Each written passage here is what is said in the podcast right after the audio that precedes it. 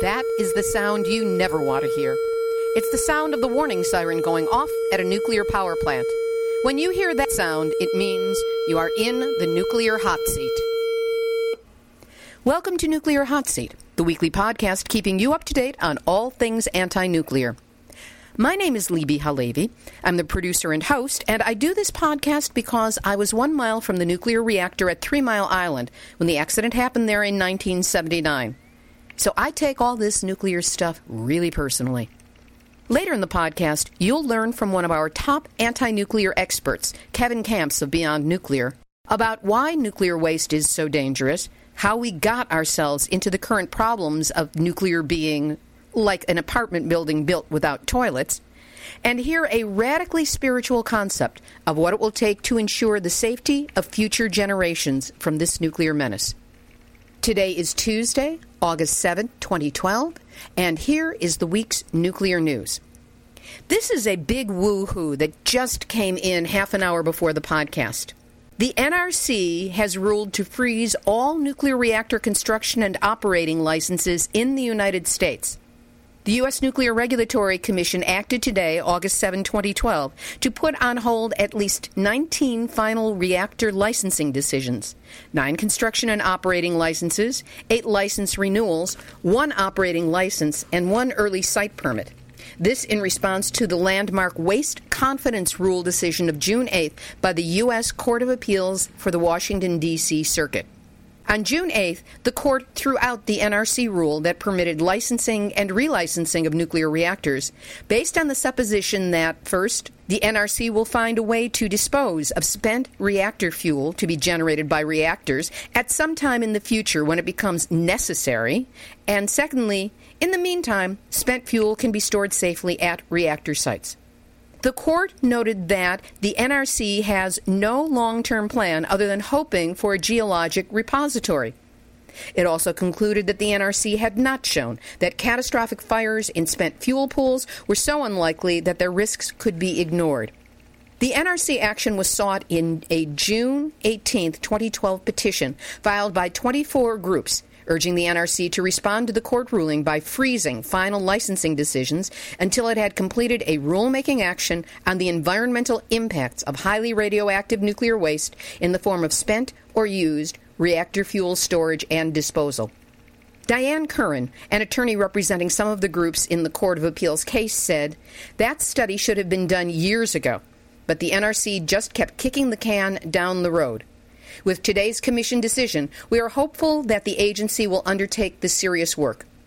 San Luis Obispo Mothers for Peace spokesperson Jane Swanson noted Mothers for Peace in 1973, as part of its challenge of the original operating license for the Diablo Canyon nuclear plant, argued that the Atomic Energy Commission, predecessor of the NRC, should not allow the generation of radioactive wastes without knowing how to isolate those wastes from the environment.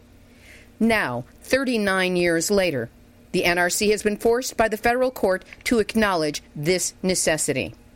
In San Diego on August 1st, Citizens Oversight Project submitted a set of 87 questions to the Nuclear Regulatory Commission regarding the recent steam generator failures at San Onofre and the Augmented Inspection Team report released on July 18th.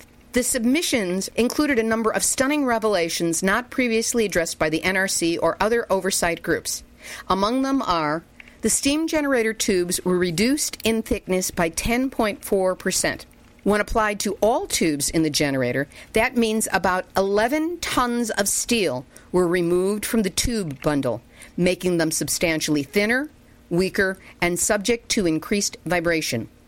To allow a net amount of 8 tons of steel to be removed from the design must, by any measure of common sense, require review and approval by the regulating agency, meaning the NRC. No restart of the reactors should be allowed with these very thin, weak, and vibrating tubes. The oft quoted leak rate of the broken tube is 75 gallons a day. However, the leak increased in size 40% within the first hour after it showed up. Prior to shutdown, it was estimated to have increased to 105 gallons a day as its rate. The leak was rapidly expanding, and if it was allowed to grow, may have quickly resulted in complete failure of that tube and possible injury to other adjacent tubes. The operators of the reactor handled the accident very well. This failure did not represent operator human error, but instead design errors and poor modeling, benchmarking, and mock up testing. Ray Lutz, the primary investigator on this project at Citizens Oversight, said if the plant is to be restarted, nothing less than complete replacement of these faulty steam generators should be considered. The California Democratic Party's executive board meeting approved a resolution on San Onofre and what steps should be required before the plant can be restarted. No, that was not hell freezes over. The resolution read in part The California Democratic Party calls for an independent design review prior to the Nuclear Regulatory Commission's decision to permit a restart of either Unit 2 or 3 at San Onofre, culminating in an adjudicatory hearing by independent experts on whether it is safe to restart the San Onofre nuclear power plant before the NRC makes a decision on whether to permit a restart of either units.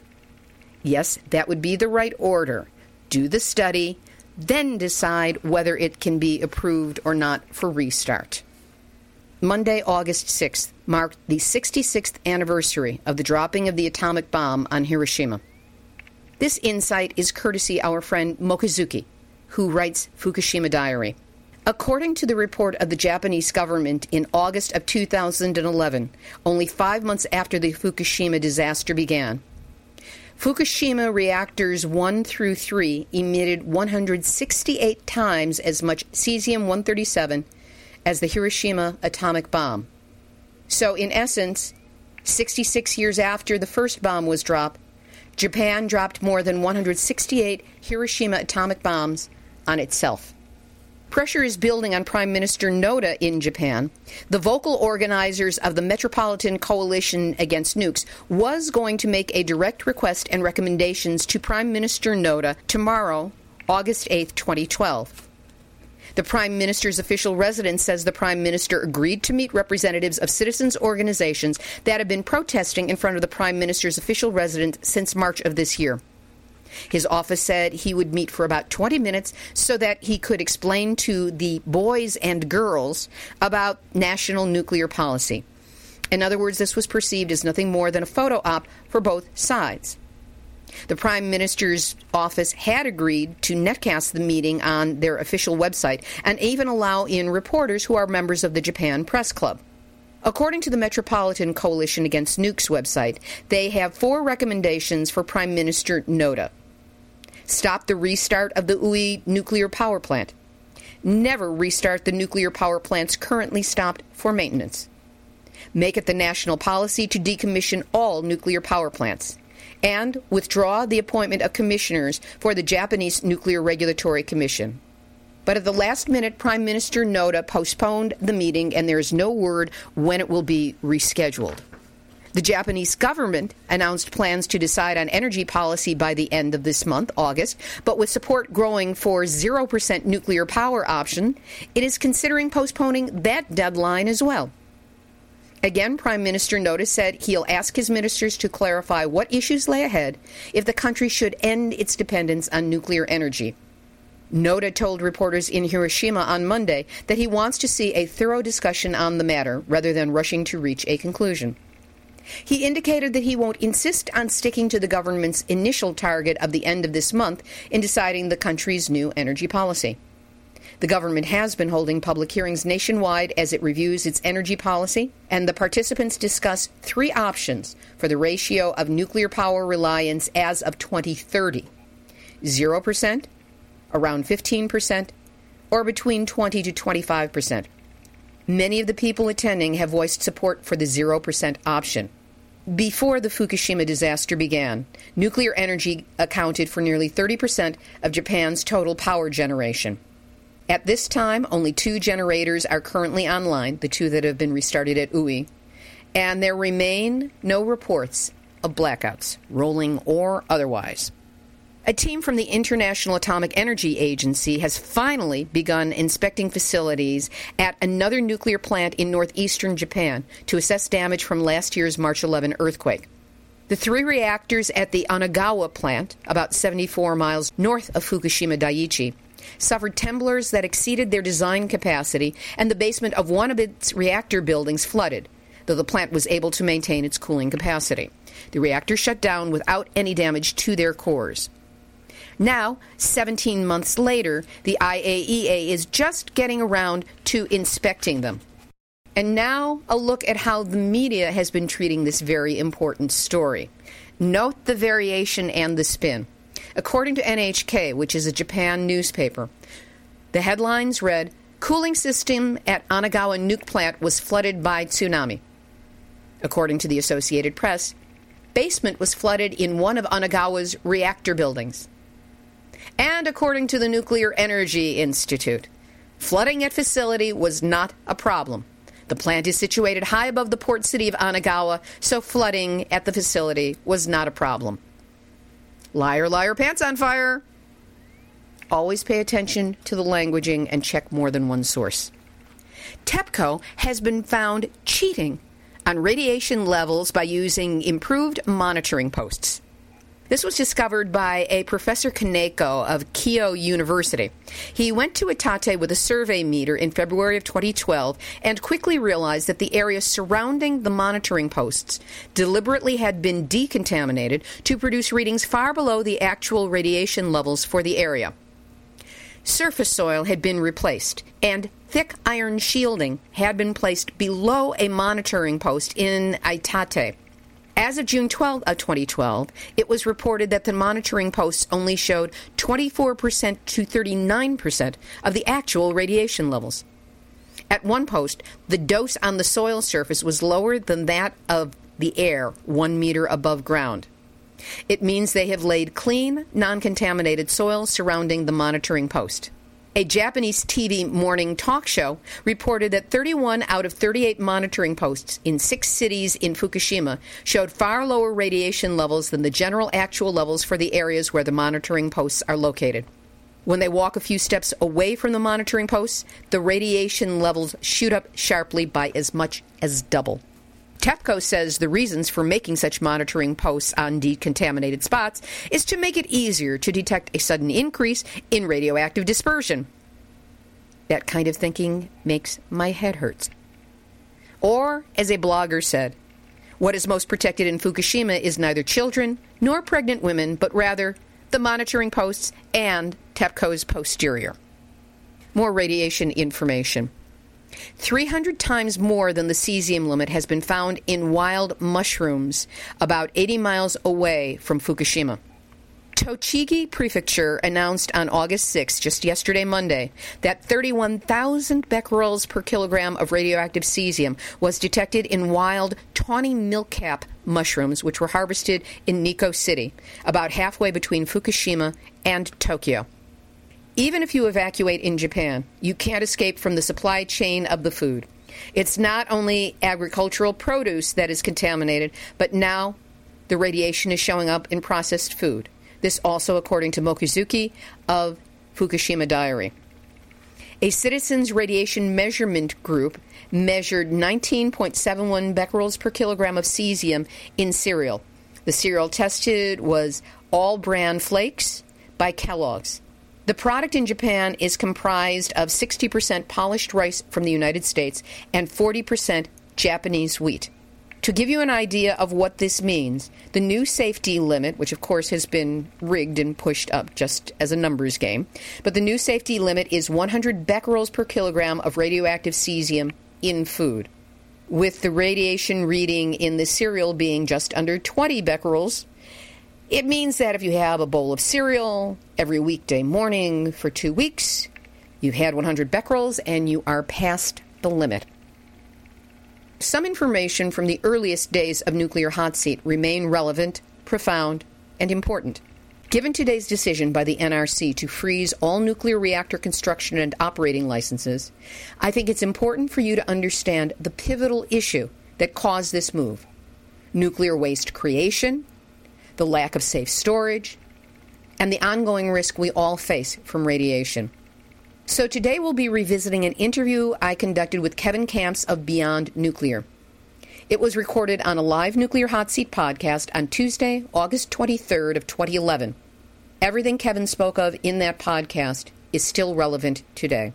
Kevin Kamps is the guest today on Nuclear Hot Seat, and he has served as radioactive waste watchdog at Beyond Nuclear in Takoma Park, Maryland since 2007. Before that, he served in a similar role as nuclear waste specialist at Nuclear Information and Resource Service, NIRS, or NIRS as it's called, which is located in Washington, D.C. He did that as of 1999. Beyond Nuclear aims to educate and activate the public about the connections between nuclear power and nuclear weapons and the need to abolish both to safeguard our future. Beyond Nuclear advocates for an energy future that is sustainable, benign, and democratic. Boy, are those three great words to see in connection with each other around energy. Kevin, welcome to Nuclear Hot Seat. Thanks for having me. You are a nuclear waste specialist and watchdog. Tell us what that means. Well, we are an environmental organization and we keep our eye on the nuclear power industry, both the weapons industry and the power industry as well as the federal agencies uh, here in Washington, D.C., that are supposed to protect the public and the environment. And so uh, nuclear waste carries a lot of risk for the public, for the environment, and so we're trying to keep our eyes on that important issue and other related issues, the risks of the reactors at the nuclear power plants, the specifics of the risks of radiation to human health, and uh, my area of radioactive waste uh, is an inevitable byproduct from operating atomic reactors. So we've touched upon these issues here, but give us a clear overview of the problems that we face because of nuclear waste. Well, uh, uranium is a toxic heavy metal and uh, radioactive when it comes out of the earth in its natural form, but when it is uh, purified and concentrated and processed, enriched, and especially when it is used as reactor fuel and atoms are split, it comes out of a reactor a million times more radioactive than when it went in. Wait a minute, did you say a million times more radioactive? That's a conservative estimate, yes. It is now deadly radioactive coming out of an atomic reactor, so much so that it has to be put behind radiation shielding at all times. Any person who came in close contact to high level radioactive waste just removed from a reactor would be killed by gamma radiation, would receive a fatal dose in just seconds. And even after decades of cooling in a uh, pool of water, for example, the radioactivity is so intense still in the form of gamma radiation that you could still get a fatal dose without radiation shielding in just a matter of minutes from a radiated fuel that's decades out of a reactor core. So, how much of this stuff is there out there hanging out, say, in the United States nuclear reactor world? Well, on the commercial side, uh, those are the electricity generating reactors, and we have 104 still operating and about 25 that are permanently shut down. The United States has generated since 1957 a grand total of about 65,000 metric tons of commercial irradiated nuclear fuel. And in addition, there is the nuclear weapons side of things. And over on that side, um, there's over 10,000 metric tons of high level radioactive waste. So we already have 75,000 tons of high level radioactive waste in this country. And it turns out that that would be enough to fill the first repository if we had one. We don't have a deep geologic repository. President Obama has wisely canceled the Yucca Mountain, Nevada proposed dump site for high level radioactive waste, which means uh, we're still searching for that first dump site, which is already full, even though we don't have it. And why was the dump site canceled? And when you said wisely canceled? It is geologically unsuitable to serve the purpose, and that was known from the very beginning by the Department of Energy. Back in the early 1980s, when they first looked at Yucca Mountain, they declared it one of the, the worst sites under consideration in the country. And the specifics are that the mountain, Yucca, is a seismic zone. There's a lot of earthquake activity there. In fact, there's two earthquake fault lines that directly pass through where the waste would be buried under Yucca Mountain. And then there's dozens more earthquake fault lines in the vicinity out to about 10 or 20 miles away. And so that rock at Yucca, which is called volcanic tuff, is uh, fractured, it's fissured, And those have created pathways, those cracks, for water to flow down. And it is an arid area in the current geologic era, although there have been wet periods at Yucca going far enough back in time, and there will be again in the future. So any rain that falls at Yucca percolates down in large quantities actually and reaches the proposed burial site. That means the waste burial containers, which are simply made of things like steel, will corrode away and release their contents, which is this forever deadly radioactive waste. And then under Yucca is an aquifer, which is the drinking water supply and the irrigation water supply for a vibrant farming community downstream called Amargosa Valley, just 20 miles away. Beyond that, there are national wildlife refuges with endangered species. There is uh, a national park, and there's a Native American tribe, the Timbisha Shoshone, all of which use that water for their, their lifeblood. That's what's at risk at Yucca Mountain. And fortunately, the project has been canceled by President Obama. You know, I'm struck as you're saying this by the number of sites for nuclear reactors and waste depositories and all of that that seem to have gone on the most seismically dangerous ground imaginable and that that has been the choice. Of course, here in California we're dealing with San Onofre and Diablo Canyon, both of which are either on top of or very close to within 5 miles of major earthquake faults it just strikes me that there's a complete lack of logic, rationale, perhaps sanity when it comes to choosing the sites for all of these nuclear places what do we do with this stuff? How can we store it? How can we get rid of it or neutralize it? That is a very good question. The only good answer for radioactive waste is to not make it in the first place. But we have 75,000 tons of high level radioactive waste in the United States.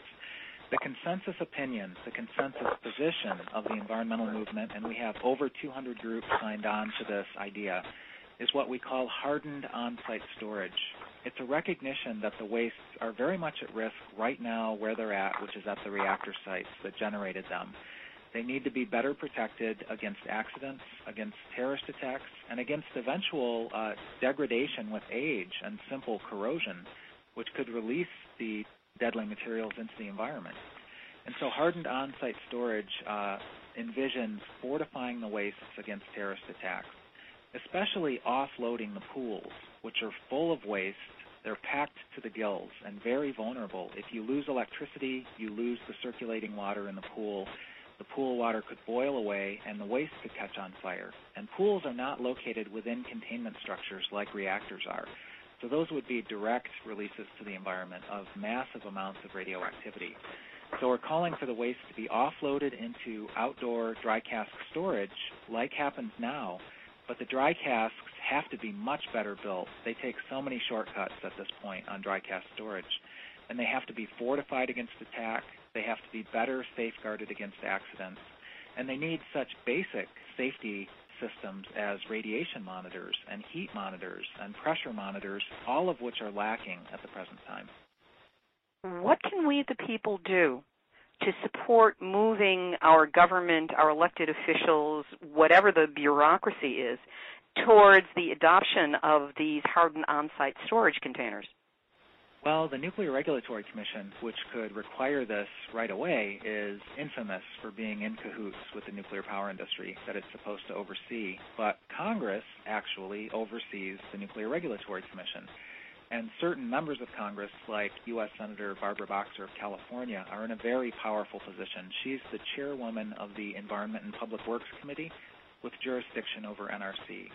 So people who live in California could certainly contact Senator uh, Boxer's office and urge her to hold hearings on these issues, to invite environmentalists to the table as witnesses, which is very rare, almost never happens on Capitol Hill to testify about the need for hardened on-site storage. And she could put a lot of pressure on the NRC to do this. She has done some good uh, work. She's held hearings about the Fukushima catastrophe and really held the Nuclear Regulatory Commission directors, the five commissioners, feet to the fire on certain things, but on this radioactive waste issue, so far uh, there hasn't been enough attention.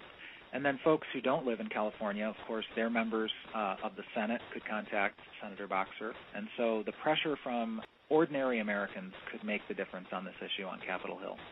Do you have any sample letters that we might be able to post on the Nuclear Hot Seat site? Yeah, we sure do. Our website, which is beyondnuclear.org, is filled with ideas for taking action, including uh, sample letters. And in fact, I'm just now working on one because uh, when Yucca was canceled, President Obama created what is called the Blue Ribbon Commission on America's Nuclear Future, which is a panel of 15 people who were supposed to come up with Plan B for the radioactive waste and they've come up with a lot of really bad ideas. And so as we speak, I'm working on sample letters and talking points that folks can use to comment to the Blue Ribbon Commission by its October 31st deadline. Once they finalize their policy recommendations, that's going to influence legislation for decades to come on radioactive waste issues. I am working through the 200 page draft of the Blue Ribbon Commission, and the bad ideas include things like parking lot dumps on Native American reservations, uh, a new search for a dump site in the country. Any of those away from reactor plans would put this material on the roads, rails, and waterways, bringing it that much closer to millions of Americans with lots of risk associated with that. So I'm trying to boil down our pushback against these bad ideas, and I hope to have that done in the next few days. There was perhaps a naive suggestion or two naive suggestions about remediation from radiation, and I just want to put them out for your input if you have any familiarity. Paul Stamets is a man who works with mushrooms. He did a talk on on uh, one of the TED Talks and he talked about mycoremediation of pollution. He was talking about heavy metals, but he's since come forward and said that by planting certain forms of mushrooms, they could trap radiation or pull the um, uh, heavy metals out of the soil and make it so that normal life could take place. Do you have any familiarity with that or any comment on it? Well, my comment is that certainly Chernobyl has shown that mushrooms do absorb radioactivity in a concentrated fashion. But the problem is that now the mushroom is radioactive waste. Mm. So precautions would have to be taken if your intent is to clean the soil for agricultural uses, let's say, and you use mushrooms to try to pull the radioactivity out of the soil, you have to be very careful with what happens with the mushrooms. And uh, a story from Chernobyl is indicative that uh, a program was set up not using mushrooms, but using another plant to pull radioactivity out of farm fields hoping to salvage those fields. And unfortunately, the farmers were not educated as to how this was going to work. and so they fed the plants to their cattle, and they ruined their cattle by doing that, their dairy cattle. And we've seen a similar thing happen, not intentionally, but by accident, but through incompetence in Japan, where rice hulls used as hay or as straw for feeding beef cattle in Japan were radioactively contaminated, and that spread the radioactive contamination through the beef supply of Japan in a very bad way. And now beef has to be destroyed, and the same is happening with dairy cattle in Japan. So you'd have to be very careful how you went about such a such a program. And the other one, there was a book called First Contact by Marc Kaufman, and he was talking about signs on Earth that perhaps there have been extraterrestrial life that's come down. He's not talking aliens, he's just talking about life forms, and pointed out in one section that there was a bacterium found in uh, mine shafts in South Africa, a bacterium that actually eats radiation. It uses that as its food and does not become radioactive itself. And I was wondering if anybody has looked into that as a possibility, see if there's any use for it. That I am less familiar with. I am more familiar with microbes that were a danger at Yucca Mountain of actually uh, accelerating the corrosion of the waste burial containers again by breaking down the steel that they were made from. So I'm not familiar with microbes that can digest radioactivity. Here's a question I've been asking many of the activists who have come on the podcast. And that is there's a tremendous amount of personal stress that one faces when one is dealing with this information. I know I have faced it. I've talked with other nuclear activists who agree that at times it gets kind of dark and kind of rough to keep going forward in the face of what it is we're dealing with. I want to know what is it that you do to deal with the stress of the information that you face on a daily basis? Yeah, it really uh, needs to involve balance in life for sure because these are such heavy and uh, traumatizing issues to know about, just to know about, let alone to try to do something about, which is so important. And so, um, pacing oneself, having balance in life, it's a it's a constant struggle for me. I've been doing this for nearly 20 years now, and you can sure see the toll taken in a place like Washington D.C. on colleagues of mine uh, at other organizations. Uh, where I've worked at Beyond Nuclear and at Nuclear Information Resource Service, we kind of stand out as an exception because the folks at these organizations tend to stay on for a very long time in these positions. But at other environmental groups in town, you can really see burnout because there's a lot of uh, movement away, you know, short stints by folks, and then new people come in to take their place. So it's a very uh, real issue, and I'm reminded of a book by Joanna Macy, written a long time ago, probably 25 years ago at this point, called "Despair and Personal Power in the Nuclear Age," and it was about uh, nu- the nuclear weapons risk and anti-nuclear weapons activism, but it certainly applies to nuclear power issues as well. It talked about the spiritual side of things that needs to be a part of, of the work we do. And an interesting connection, uh, Joanna Macy is also the originator of a concept called the Nuclear Guardianship Project.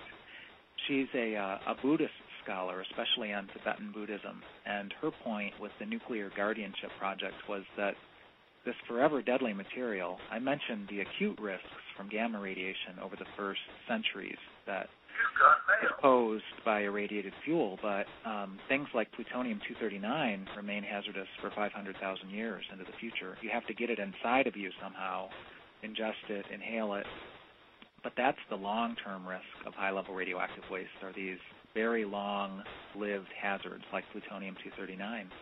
Her nuclear guardianship project talks about a uh, an idea like Tibetan Buddhism, where wisdom and knowledge is passed from one generation to the next over millennia. So Tibetan Buddhism is a uh, is a religion that is 5,000 years old. I'm not an expert on this, but she points out that our guarding this nuclear waste will have to entail a very similar system where knowledge and wisdom is transmitted from one generation to the next for thousands of human generations into the future to try to keep this material out of the living environment. It's almost like having a monastery and monks who of both sexes who will pass the information along and have the guardianship of this uh, very dangerous material. That's exactly her point. That's exactly her proposal. And uh, you know, it almost feels you mentioned, you know, the the heaviness of the, this work. It almost feels like we are the first generations of that effort an interesting perspective on it, Kevin. If there is anything that we can do, first of all, why don't you give us your website again? It's www.beyondnuclear.org. And again, if we were to give you support, props, beyond that, what else can we do to support you? There are great groups on the ground all over the country. And so you could contact us through the website there, or my email address is kevin at beyondnuclear.org, and I can put you in touch with the groups on the ground wherever you happen to live, because we have 104 operating reactors in this country. The reactors are a risk. The radioactive wastes on site are a risk. We have 25 permanently shut down reactors where the wastes are still a risk on site you could plug into those local groups and get involved. And there's uh, so much going on and so many good fights to jump into. And that's the hope that I really cling to. Is there's a lot of good news too. I mean, you look at Germany, and right after Fukushima, the conservative prime minister announced a phase out of nuclear power by 2022. That didn't happen overnight. It was not uh, her wisdom that led to that decision. It was her political survival that required it because of 30 years or more of anti-nuclear activism in Germany that led up to that moment. And Fukushima was the final straw. But that's the hope is that we can recreate uh, such a movement here in the United States, and the beginnings of it are all over the place. Folks who have stayed at it for decades, fighting their local atomic reactors that gives great hope because sometimes the big picture is too big to wrap one's head around, but local activism can make a difference and it can start as locally as I've said on this program with your neighborhood council, with your local government, with your water board. There are a lot of strategies and we will continue to discuss them on this podcast. In the meantime, Kevin Kamps from Beyond Nuclear, thank you so much for your time and your information. Thanks so much for that. Before we get to our holistic healing and radiation protection tip for the day, I need to remind you that this information is offered for information and educational purposes only and is not intended to be a recommendation of foods to eat, supplements to take, treatments to engage in, or any sort of medically related advice. For that, you need to see a doctor, nutritionist, or other licensed professional. So here's the information. As we get older, it's harder to digest the foods we eat. But yeast is extremely easy to digest and offers a lot of health benefits. What's important in terms of radiation treatment is that it contains large proportions of nucleic acids, which are necessary in repairing the body from exposure to radiation. In fact, yeast is given to cancer patients undergoing radiation and chemotherapy treatment. That means it's intentionally given to people subject to radiation to help them recover from it. Yeast is extremely helpful for radiation from a preventive, detoxification, and physical rebuilding aspect. Russian researchers have reported that radiation damage could be influenced favorably by yeast, which they found after Chernobyl could help rebuild and regenerate cells damaged by radiation. Beer yeast, in particular, prevented an entire list of symptoms usually associated with acute radiation syndrome, including skin redness, hair loss, depression, inflammation of the mucous membranes in the throat and gullet, and other nuclear radiation damage. Yeast has a strong smell and a strong taste, but it can be made quite palatable by mixing it with tomato juice or a mixed vegetable juice. So here's a final thought it's easy to be a digital activist. Post some links, sign a petition, type in some outrage on a Facebook post. Hey, no sweat. It's all there at your fingertips. But where we need activists is in the analog world. You remember the analog world real world reality, physical bodies in real space, demonstrators in the streets. In Japan, recent demonstrations against nuclear drew an estimated 200,000 people, putting themselves out there to say, Saikado Hantai. No restart for the offline reactors. Take the restarted Oi reactors offline. Zero nuclear in Japan. The last demonstration I attended in Los Angeles drew maybe 50 people to the Tokyo embassy. The largest demonstration was at San Onofre, and we only had about 250 people at the most. Folks, this ain't going to do it. We need bodies, we need voices, we need you. Which brings me to what you can do. CAN standing for Coalition Against Nukes and the Rally for a Nuclear Free Future. Three days of actions in the belly of the beast, Washington, D.C. We've got demos. We've got world class speakers. We've got a parents and children's demonstration against nuclear. We've got occupiers for a nuclear free world, petitions being presented to the Japanese and Indian embassies, speakers, musicians, poets, artists. This is an ingathering of people dedicated to taking nukes out of our lives. It's going to be held in Washington, D.C. this September 20th through 22nd, six weeks from now. If you're thinking of attending, or even if you're not thinking of attending, I want you to think of attending. And if you live a good distance away, now is the time to go online and snag a good airfare. If you're within 200 miles of DC, you can drive, and you've got to get yourself there. CoalitionAgainstNukes.org has a list of cheap housing options as little as $5 per person per night.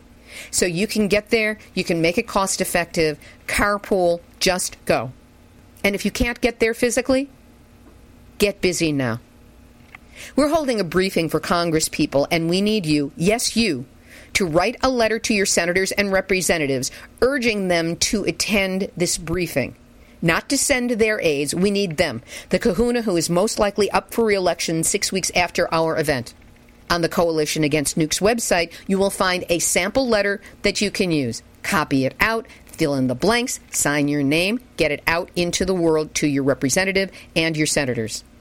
We also need people to make phone calls to groups on the ground in the D.C. area, college campus groups, environmental groups, parents groups to get those families, especially with small children, out there. So take those unlimited long distance service plans you've got and put them to good use. We need action. We need worker bees. And anyone who does anything to help will help get nuclear taken out of the equation for ourselves and our future generations. We've just had a big honking piece of good news today, which comes after decades of work by dedicated activists. Now is your time to join them, support them, do everything you can to help get thousands of people on the ground in D.C. So the Congress sees and pays attention, and mainstream media pays attention, picks up the story, and lets other people see it. Don't think that you're powerless. Don't think that you can't make a difference because you can. All I ask you to do now is to go to coalitionagainstnukes.org, click on the tabs, any of the tabs, explore it. There's great information there. And once you find yourself getting at least a little bit excited about what you can do, volunteer to help. Remember, the planet and the genetic future you save will be your own. This has been Nuclear Hot Seat for Tuesday, August 7, 2012. You can find us posted on nuclearhotseat.com forward slash blog, which is where the archive is kept of all the past podcasts as well. You can also find us on Facebook, on both the group and the regular Nuclear Hot Seat page, and you can subscribe on iTunes Podcasts. Feel free to share our link and forward the download to just about anybody in your life. And if you have an idea for a speaker, a topic, or any other way to improve Nuclear Hot Seat, send me an email info at nuclearhotseat.com. This is Libbe HaLevy of Heart History Communications, the heart of the art of communicating, reminding you that we've all had our nuclear wake up call. Now, whatever you do, don't go back to sleep.